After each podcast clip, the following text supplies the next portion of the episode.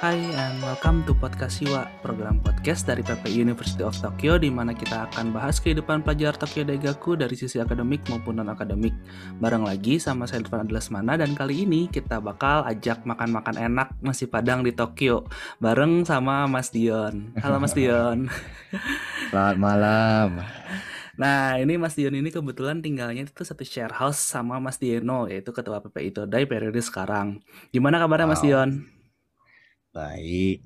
Iya, boleh boleh perkenalan dulu dong eh, di Tokyo ngapain dan kok bisa sih sampai da- dapat baito di restoran sejuta umat Indonesia di Tokyo itu itu gimana ceritanya gitu. Gimana ya itu ya? Ceritanya sungguh singkat. Hmm, Gitu. iya. Cuma mau dibilang itu juga dibilang atas rezeki sama beruntungnya tuh lebih banyak. Hmm, hmm, hmm, hmm. Karena pas-pas mau masuknya itu kalau apalah dari awal dulu lah. Kalau di Tokyo itu apa namanya? Kalau saya datang ke Tokyo itu awalnya tuh aku kan sekolah di Osaka kan, Oh iya. Nihongo Gakko selama Hmm, satu tahun 9 bulan. hmm, di Osaka. Nah, di sananya ya baito terus-terusnya itu kan apa namanya? Baitonya itu cuma restoran saja gitu selama satu tahun sembilan hmm, bulan itu. Terus di sana kan baru pindah ke Tokyo untuk ambil universitas di Tokyo. hmm, Tapi bukan Universitas Tokyo ya. Jangan hmm, salah. hmm. Tokyo no Daigaku, bukan Tokyo Tokyo ah, Daigaku ya. Tokyo no Daigaku. Ya. Terus apa Ya. namanya? Datang ke sini Hmm, eh dapat tinggal di share house pas di Akihabara lagi. Hmm. Hmm, pas deket di Cinta Jawa kan di belakangnya Cinta Jawa aja. Kalau Oh itu itu persis. menit. Oh, dekat Persis. ba- dekat banget ya. Heeh. Ah, cuma pas datangnya itu kan masih Hmm, belum gitu tahu soal Cinta Jawa. Cuma hmm, tahu kalau di sana ada restoran Indonesia gitu. hmm. So, Ah, saya sendiri pun masih agak kurang gimana aja. Ke sana itu makannya tuh kayak sekali dua kali lah gitu. Sekali dua kali hmm, datang ke sana makan lancinya atau gimana gitu. Baru satu tahun setelah di Tokyo itu kayak tinggalnya gitu kan terus online sekolahnya Oh iya dari iya. datang ya kan saya juga cari baitonya susah pada waktu awal-awal pindah ke Tokyo itu gitu kan Hmm. jadi setelah itu kayak masih kerja di tempat lain tiga bulan setelah di Tokyo kerja di tempat lain kayak cari-cari baito di tempat-tempat lain gitu masih belum Hmm. ada tes coba ke Cinta Jawa kan? Hmm. saya panjang lah kalau mau sampai sana kerjanya. Eh, sampai kerja. Ya tau lah kalau kita kerja lah gitulah untuk bisa bayar uang sekolah gitu. Iya iya. mestinya ya. Sampai ujung sana baru tahun 2021 bulan Hmm. 3 bulan 2 gitu. Saya juga pas lagi cari kerjaan datanglah aku makan di Cinta Jawa gitu kan. Pas makan di Cinta Jawa saya ketemu sama masnya ini yang staffnya itu di dalamnya saya iseng aja Hmm. lah coba tanya mas ada buka lowongan baito nggak saya tanya gitu ke masnya Hmm. terus masnya bilang oh iya bisa gitu ini kamu mau tinggal tanya aja di Instagramnya Cinta Jawa gitu tinggal cari Hmm. aja soalnya itu yang pegangnya memang pas bosnya Cinta Jawa langsung gitu katanya Oh iya iya. Mm-mm. Yaudah saya langsung tanya gitu kan langsung saya DM lah gitu DM Hmm. si Cinta Jawa itu langsung saya DM "Eh, saya mau coba lowongan masuk kerja di bukan coba lah saya mau mau masuk sebagai Hmm. arbaito di Cinta Jawa gitu Hmm. mau bagaimana gitu terus langsung dimintanya nomor telepon langsung telepon kita lah gitu Hmm. telepon telepon telepon oke minggu depan masuk gitu coba masuk untuk testing gitu Ya testing ya. masuk testing masuk selama satu jam jalan-jalan-jalan oh ternyata cocok gitu untuk kerja di sana Hmm. karena Berarti nggak nggak terlalu lama ya? Mm-mm. Baru baru berapa bulan tuh Mas? ya Kayak berarti dari bulan sampai sekarang tuh dua. berarti dari bulan 2 sampai sekarang Oh, empat bulan lah empat berarti ya empat bulan lima Mm-mm. bulan ya? Baru ya? Mm-mm, empat bulan lima bulan. Mm-mm. terus kan itu kan pas-pas itu kan mau Shibuya kan masih belum buka kan Oh iya iya iya bener bulan dua iya itu kan baru-baru bulan-bulan jadi iya empat bulan lima itu kan mereka baru makanya lagi buka ya. cari-cari orang Mm-mm. cari-cari orang untuk mau bisa kerja di sana biar stafnya yang ada di yang di Akihabara bisa di Shibuya Oh, so Gitu. so so, iya iya iya iya iya. Hmm, jadi Jadi perlu ada orang yang bisa gantikan gitu kan? Heeh. mhm, pas lah ya kayak rezekinya, eee, timing-nya. rezekinya. Bener-bener timing-nya pas banget gitu. Iya iya. Nah, Mhm. itu apa ya, aku tuh penasarannya ini Mas, satu Mas, eee, di sana tuh kan berarti kan menunya menu-menu Indonesia gitu, terus kayak, Iya. eee, running jokes di kita tuh kayak kalau kerja di kafe Cinta Jawa tuh enak ya tiap hari makan rendang gitu, sama ngebakso gitu. Itu itu gimana Mas kalau misalnya, eee, apakah memang memang seperti itu bisa sampai privilege-nya Baito di sana bisa Gimana ya, eee, ya menurut saya sih kalau makan tuh ya just seadanya gitulah.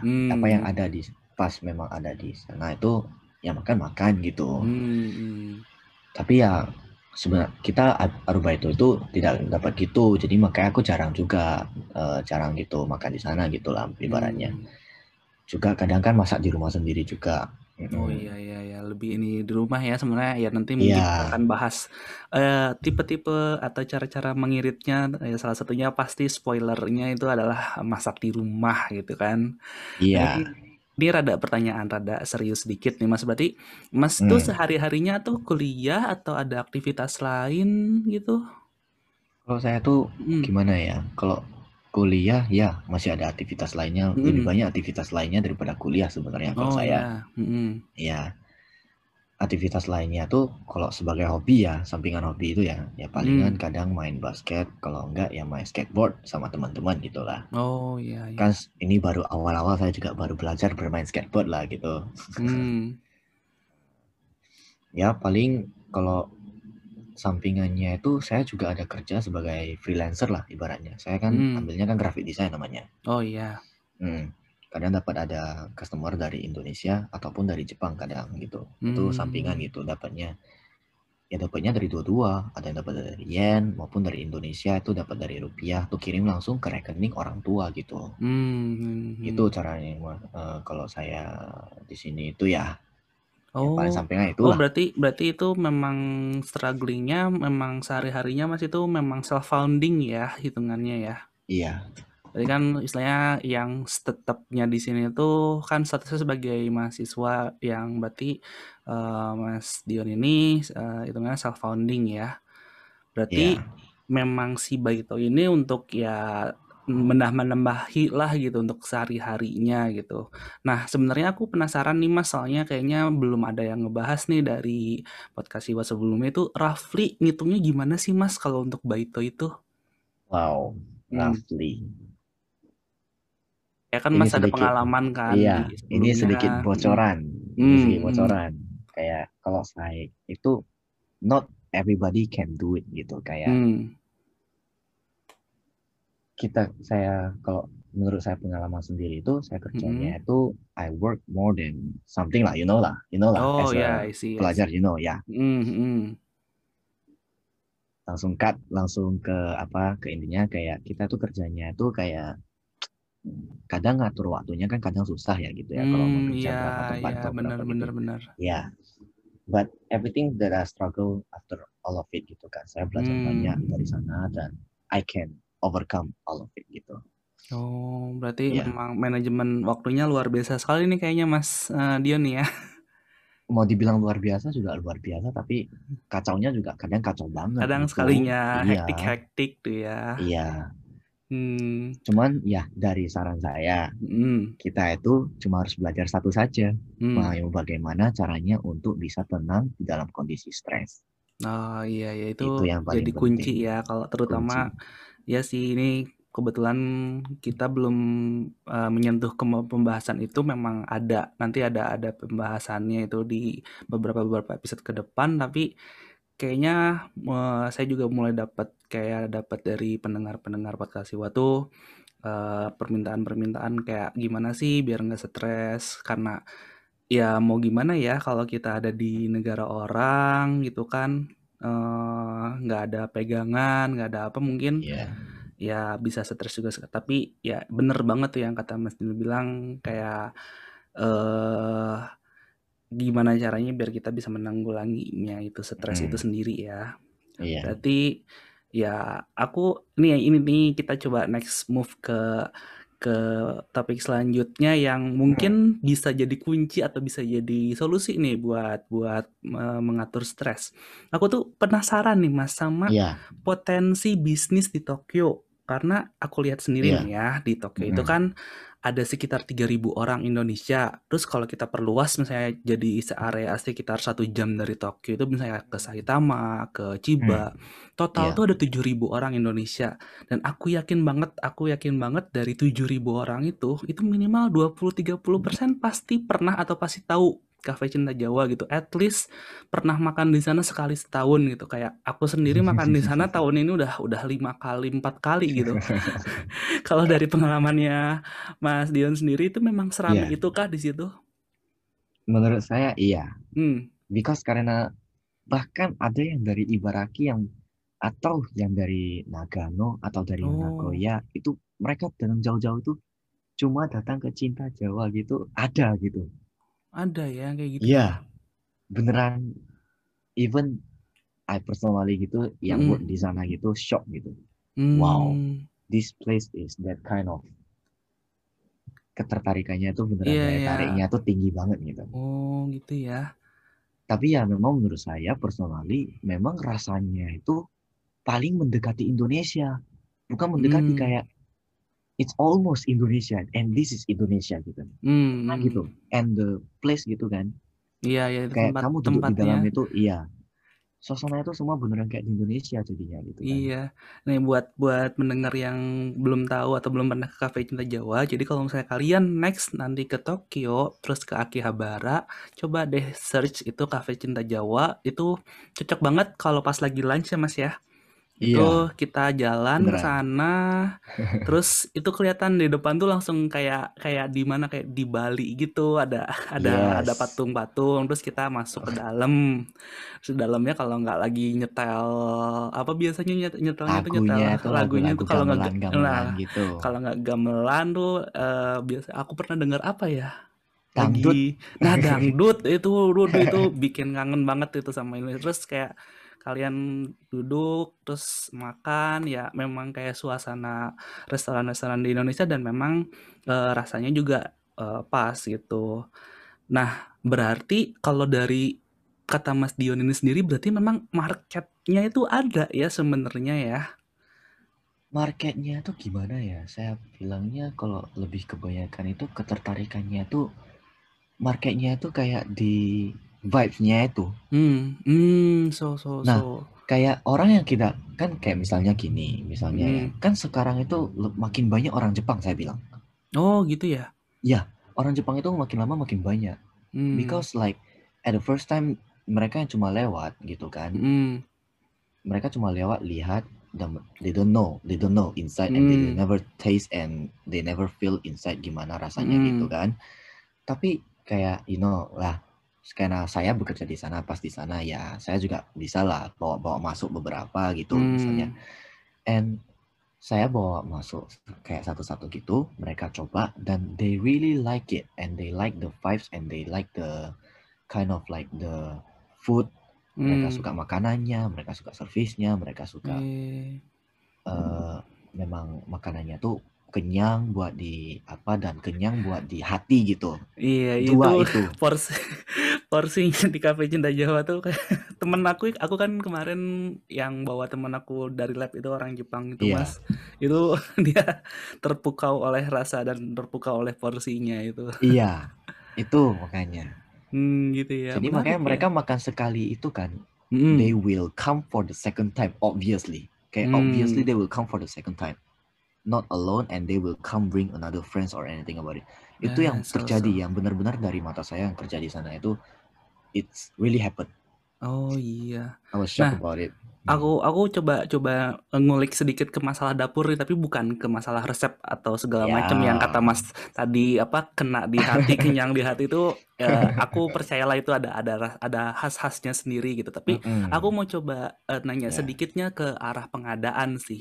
Sebenarnya susah nggak sih Mm-mm. membawa bumbu-bumbu khas Indonesia itu atau memang vendornya tuh udah ada di Jepang gitu kayak bahan-bahan apa sih yang kayak masih ter- tergantung untuk diimpor atau kita bisa cari di vendor?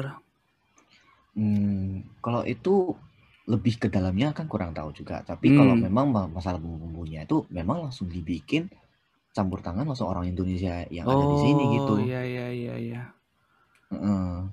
Jadi kayak memang bumbu-bumbunya itu diambil dari pusat gitu ibaratnya. Hmm. So they dari pusat they make the bumbu and then they Mhm. just like give it to the cabang-cabangnya gitu. That's all Hmm. gitu. Heeh. And like dari sananya lagi memang dari keterampilan masak staffnya itu yang ada di tiap-tiap cabang itu Hmm. mereka masak lagi gitu. They make it once more time dan ya itu yang saya salut dari sana gitu karena Oh, staff-staffnya iya, itu berarti- juga memang pandai pandai untuk Iya, memasak juga di sananya gitu. Oh, berarti memang memang si khasnya itu ya memang keterampilan ya sebenarnya Iya. ya. Kayak Iya. ya sebenarnya kayak kita juga bisa nyari-nyari bumbu-bumbu. Aku sih ada kan ada teman-teman yang kayak suka masak gitu kayak eh, cooking hack, cara bikin masakan Iya. Indonesia tapi kayak gimana caranya bisa dimirip-miripin. Tapi eh, Still beneran different. ya itu still tangannya different beda. gitu. Tangannya, beda, gitu. beda. tangannya beda gitu. Nah, itu menarik banget sih masalahnya aku apa ya memang pernah kayak waktu sebelum datang ke Jepang atau sebelum ke luar negeri itu pernah punya cita-cita itu kan kalau di luar negeri itu kayak enak banget jualan gorengan gitu. Aku tuh tahu kalau di di dulu tuh ada pernah nonton berita gitu di UK itu ada jualan tahu goreng satunya tuh harganya lima puluh ribu rupiah gitu. Oh Terus iya, pernah. Iya, itu iya, kayak iya, iya, auto sultan banget nggak sih? Kayak kalau misalnya kita beli dari sana gitu eh kalau kita jualan gitu. Nah kalau Iya, mas iya, sendiri dari lihat pengalaman Baito di dunia uh, food and beverage kan udah ada beberapa tuh sebenarnya ada nggak sih celah-celah untuk uh, seperti itu? Atau atau bahkan mas punya kayak kepikiran sendiri nih untuk punya bisnis makanan sendiri nanti gitu? Sebenarnya ada kepikiran Mm-mm. kalau untuk mau kayak gitu. But I wanna say ini is kind of like different marketings where is uh, different strategy and different places we are right now. Hmm. Karena itu yang jual itu kayak di Amerika kan is like Hmm. selling uh, apalagi memang apanya keuangan di sana itu lebih tinggi kayak Hmm, so ya ya uang apanya dolarnya lebih tinggi Mm, dibanding dengan yen kita yang ada di sini. Hmm. Terus ta- ditambah lagi orang-orang di sana itu juga lebih kayak merasakan vibes yang beda. Tapi sedangkan kita yang berada di Asia yang sekarang ini, apalagi di Jepang yang culture-nya itu beneran mix up banget gitu dari semuanya. Hmm. Agak lebih susah kalau mau bikin yang seperti begitu.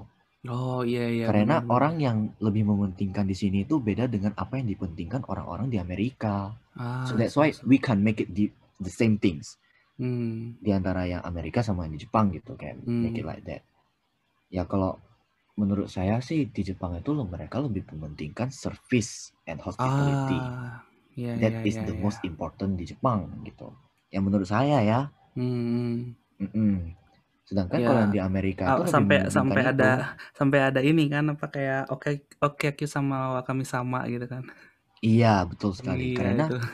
setelah saya kerja berapa tahun ya di tiga tahun ya ibarat berarti ya Mm-mm. di Jepang yang di restorannya itu mau bekerja di restoran mana pun itu orang Jepang itu lebih mementingkan nomor satu kan itu service it's not Hmm. about the food first is service second is Hmm. about the food itu yang menurut saya Hmm. gitu penilaian dari saya pribadi Hmm, ya, ya, menarik, menarik, menarik, menarik.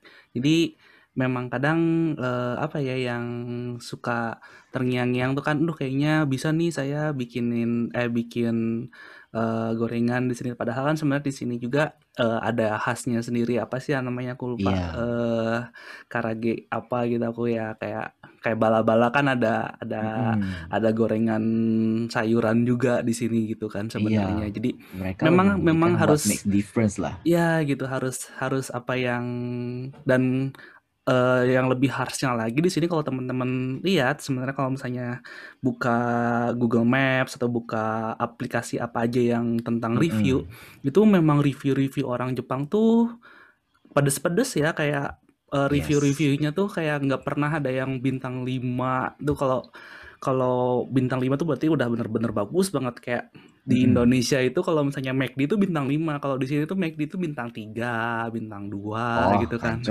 iya iya gitu. kalau kalau bintang 5 bintang 4 bintang 5 itu memang berarti eh, jadi mereka memang menganggap in rating itu ya gitu food Nah, Ya. itu benar sekali, benar sekali. Ya, benar-benar. Nah, ini kalau kita ngomongin bisnis itu kan sebenarnya nggak terlepas gitu ya mau ada sebenarnya kan kayak Mas eh, Dion sendiri itu kan ada mau ada income tambahan gitu. Nah, misal Iyalah. kayak kayak saya gitu kan sebenarnya sebenarnya bahasa Jepangnya ya minimum survival banget gitu. Eh, tapi kalau misalnya buat But you get in teman-teman a yang good university, come on. But ya again kayak misalnya teman-teman gitu yang kayak mau mau mau ke mau di sini dan punya skill untuk uh, berbahasa Jepang kan sebenarnya kalau ketika ketika di kuliahnya ya kita akan ngomonginnya Hmm. ketika di kuliahnya kan kayak bisa banget nih ada ada bisa survive financially kayak Mas Dion uh, self funding gitu. Nah sebenarnya kalau Mas Dion sendiri kayak punya nggak sih uh, tips trik untuk survive di Jepang financially gitu karena aku tuh kan kayak uh, kayak kelihatannya ya kelihatannya tuh kan kayak bayi itu sebenarnya tuh kayak banyak uangnya gitu kan kayak rata-rata per jam itu seribu yen atau kalau dirupiahin 130 ribu rupiah gitu sejam gitu terus kayak Mm-mm. kaya banget gitu ya kalau misalnya kata kata orang-orang di Indonesia gitu padahal kan enggak gitu kan sebenarnya kalau kita baca-baca lagi uh, sama riset-riset lagi terutama di Hmm. Tokyo gitu kan Tokyo itu termasuk kota nomor 4 termahal untuk hidup di dunia gitu Wow. Iya, terus kayak dari Mas Dionnya sendiri ada ada momen yang aha gitu kayak apa sih yang bisa kita lakukan dan kita biasakan untuk hidup nyaman dan financially stable di Tokyo itu. Ada. Hmm. But ini menurut saya ini kemungkinan bisa berlaku di semua tempat gitu. Hmm, hmm, What we need to focus is not in money, hmm, tapi di pengalaman. Hmm, so so. Nah, masih panjang ya. Berarti kalau kita mau lihat dari pengalaman itu kan, kayak misalnya pengalaman yang biar bisa kita survive di tempat tersebut gitu. Kayak misalnya ya. kita belajar di Jepang itu. Nah, apa yang bisa kita belajar dari pengalaman? Saya belajar masak. Oh, So it's like it's really help me kayak beneran membantu banget gitu. Terus hmm, belajar masak, belajar apa namanya? belajar bersepeda di mana-mana gitu ya. Itu paling hmm. penting ya namanya ya. Kayak kita juga belajar untuk mengetahui situasi sekitar terus biar bisa menghemat itu biar gimana bukan kayak mau gimana biar kita bisa simpen duitnya itu bukan di sana gitu. Tapi hmm, sebenarnya tuh di pengalaman. How we know people, how we treat people, how hmm, we treat on ourselves dan how we kayak lebih ke diri sendiri biar gimana biar bisa sehat hmm, walafiat bisa banyak biar bisa simpan duit banyak and everything about it in balance gitu. Ya ya. nah di pengalaman gitu. All in experience. Ya sebenarnya kalau mau dibilang sih kiri-kiri banget ya kalau saya hidupnya ya. Hmm, tapi ya menurut saya masih saya bisa menangani lah stres saya itulah bisa hmm, tangani so so ya so. bahkan sampai beneran keadaan terpuruk banget gitu. Nah, pengalaman itulah yang membantu saya untuk bisa survive sampai sekarang gitu.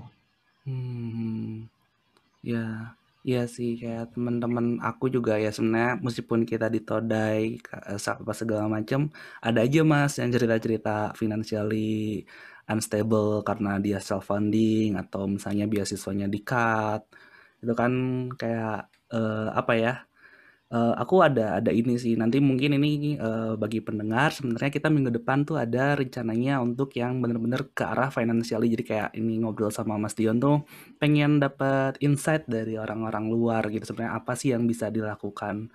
Bener kata Mas Dion tadi kayak eh, kita tuh bukan tentang uangnya sih sebenarnya. Kayak tentang eh, ada kalanya kita misalnya spending a little bit too much untuk something yang kita bisa bisa kayak ke depannya bisa kita jadiin pengalaman mungkin ya mas ya. Iya, Mm-mm. kayak ibaratnya kalau kita mau, uh, if you wanna spend money, I wanna Hmm. spend less, but I wanna spend more in experience gitu. Hmm, so Mau so. gimana gitu? How? So it's all depends on our experience beneran. Kayak Hmm. how our skill in uh, talking, how our skill in uh, negotiating, and Hmm. our skill in a beneran knows the knowledge gitu untuk bisa bertukar pikiran dengan orang-orang di sekitar kita. Hmm, so So we know how to survive from other people Hmm. experience to give it to our life gitu. Hmm. So we learn a lot dari sana gitu kayak that's why why I choose only work in restaurant because I can meet a lot of people and I Oh can iya do iya a lot tuh. of communication. Nah, bener banget tuh kayak aku aku waktu waktu datang ke Cafe Jawa terus ada Mas di sana itu. Kayak udah sampai tahu ada apa ada yang jadi gini temen-temen aku tuh datang sama temen aku orang lab gitu. Kita duduk terus kita pesen terus ada orang Jepang duduk di sebelah kita. Terus kayak oh ya Heeh. biasa eh, as usual. As kayak udah udah paham banget nih gitu. Kayak udah udah ngerti masing-masing itu. Terus kayak bisa ngajak ngobrol terus eh apa ya kayak memang ngebawa ngeba Mas Dion tuh jago banget ngebawa orang Jepang tuh kan terkenalnya sama ini ya Mas ya sama sama susah terbuka gitu ya. Kok bisa Mas Mas Dion bisa Iya. berkomunikasinya seperti itu tuh? Aku luar biasa. Terus aku sama teman aku juga sambil ngobrol kayak gitu kayak staffnya tuh bisa ngajak ngobrol kayak gitu-gitu kan. Kayak itu itu beda sih kayak pengalaman dia dengan pengalaman yang lain I, I don't know because maybe Hmm, karena hmm. saya memang pilihnya tuh I only want to try uh, mau belajar apa namanya hospitality-nya orang Hmm. Jepang because Hmm. when I gini saya pernah berada di restoran yang beneran bisa bikin saya bahagia bukan Hmm. melalui makanannya tapi melalui staffnya itu Oh, so so so. so that is what I thinking like uh, oh so this is what lack gitu yang di Hmm. beberapa gimana gitu. So if you have a good food and if you have a good service, it will totally makes a difference level in this Nah, ya, only ya. this restaurant gitu. Jadi apa yang membuat itu beda kayak choose the target more wide gitu. Targetnya makin luas. Ya kan? Kayak orang Ya, yang ya. targetnya cuma di service dan orangnya cuma target di makanan. Sedangkan if you get uh, makanan kita sudah enak dan service Mm-mm. kita bagus, then we got more lagi gitu Hmm, so orang-orang so. lebih mau gitu. So that is what I'm focusing gitulah maksudnya gitu. Iya, menarik, menarik, menarik banget Mas. Ini thanks berat udah mau nemenin saya ngobrol-ngobrol. Ini terakhir, terakhir. Apakah ada No pesan-pesan itu problem. silahkan yang mau disampaikan buat pendengar. Lumayan loh pendengar podcast Siwa tuh sebenarnya sekarang mingguan tuh udah lebih dari 100 orang dan Wow. tersebar di Jepang. Untuk untuk sebuah podcast kecil kayak gitu tuh itu pencapaian sekali gitu. Terus kayak pendengar tersebar dari Jepang, Indo, bahkan for some reason tuh ada US dan Australia gitu. What? Iya, jadi banget. jadi kita juga bingung gitu. Terus ya silahkan Mas, silahkan kalau ada pesan-pesan. Apa ya kalau Hmm.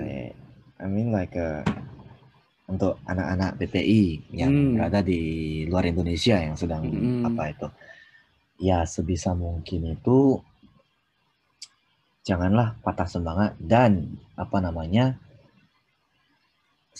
paling-paling penting itu menurut saya tuh ya dengar kata hati dan jangan salah bergaul. Oh, so so itu dengar ya. kata hati dan jangan salah bergaul. If your heart say so, then you do it gitu. Hmm, hmm. Ya. Dan kalau ada keluh stres atau gimana gitu, you need to think kita itu Hmm. Di negara orang lain dan and we can depends on anybody. So we can only depends on ourselves Hmm. dan depend on ourselves itulah dibutuhkan pengalaman yang biar kita bisa sendiri survive.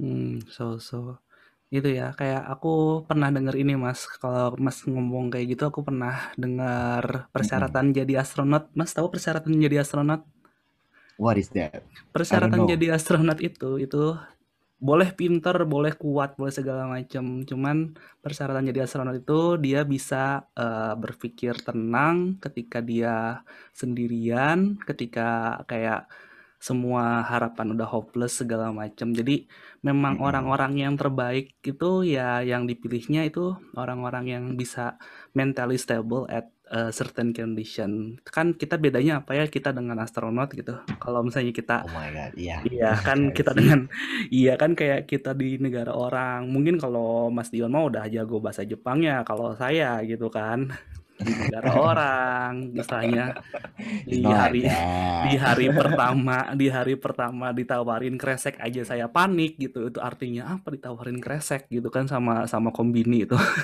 Ya kadang awal-awalnya juga sama seperti iya. begitu kok. Kita pas awal-awalnya saya kerja juga dimarahi, dipanggil ya untuk suruh ambil satu barang yang paling-paling simpel aja aku bisa gak ngerti gitu loh. Hmm, hmm, hmm. Nah dari sana ya barulah saya langsung terus oh ya udah biar saya bisa gak impress mereka tapi hmm. biar kita bisa survive yeah, not impressing so, so, others. So, itu yang paling so. penting. Not yeah, impressing itu. others. Uh -uh. Survive ya. Yaitu uh -uh. kita kita adalah astronot astronot yang hidup di luar Indonesia. Luar negeri, ya. Luar negeri ya.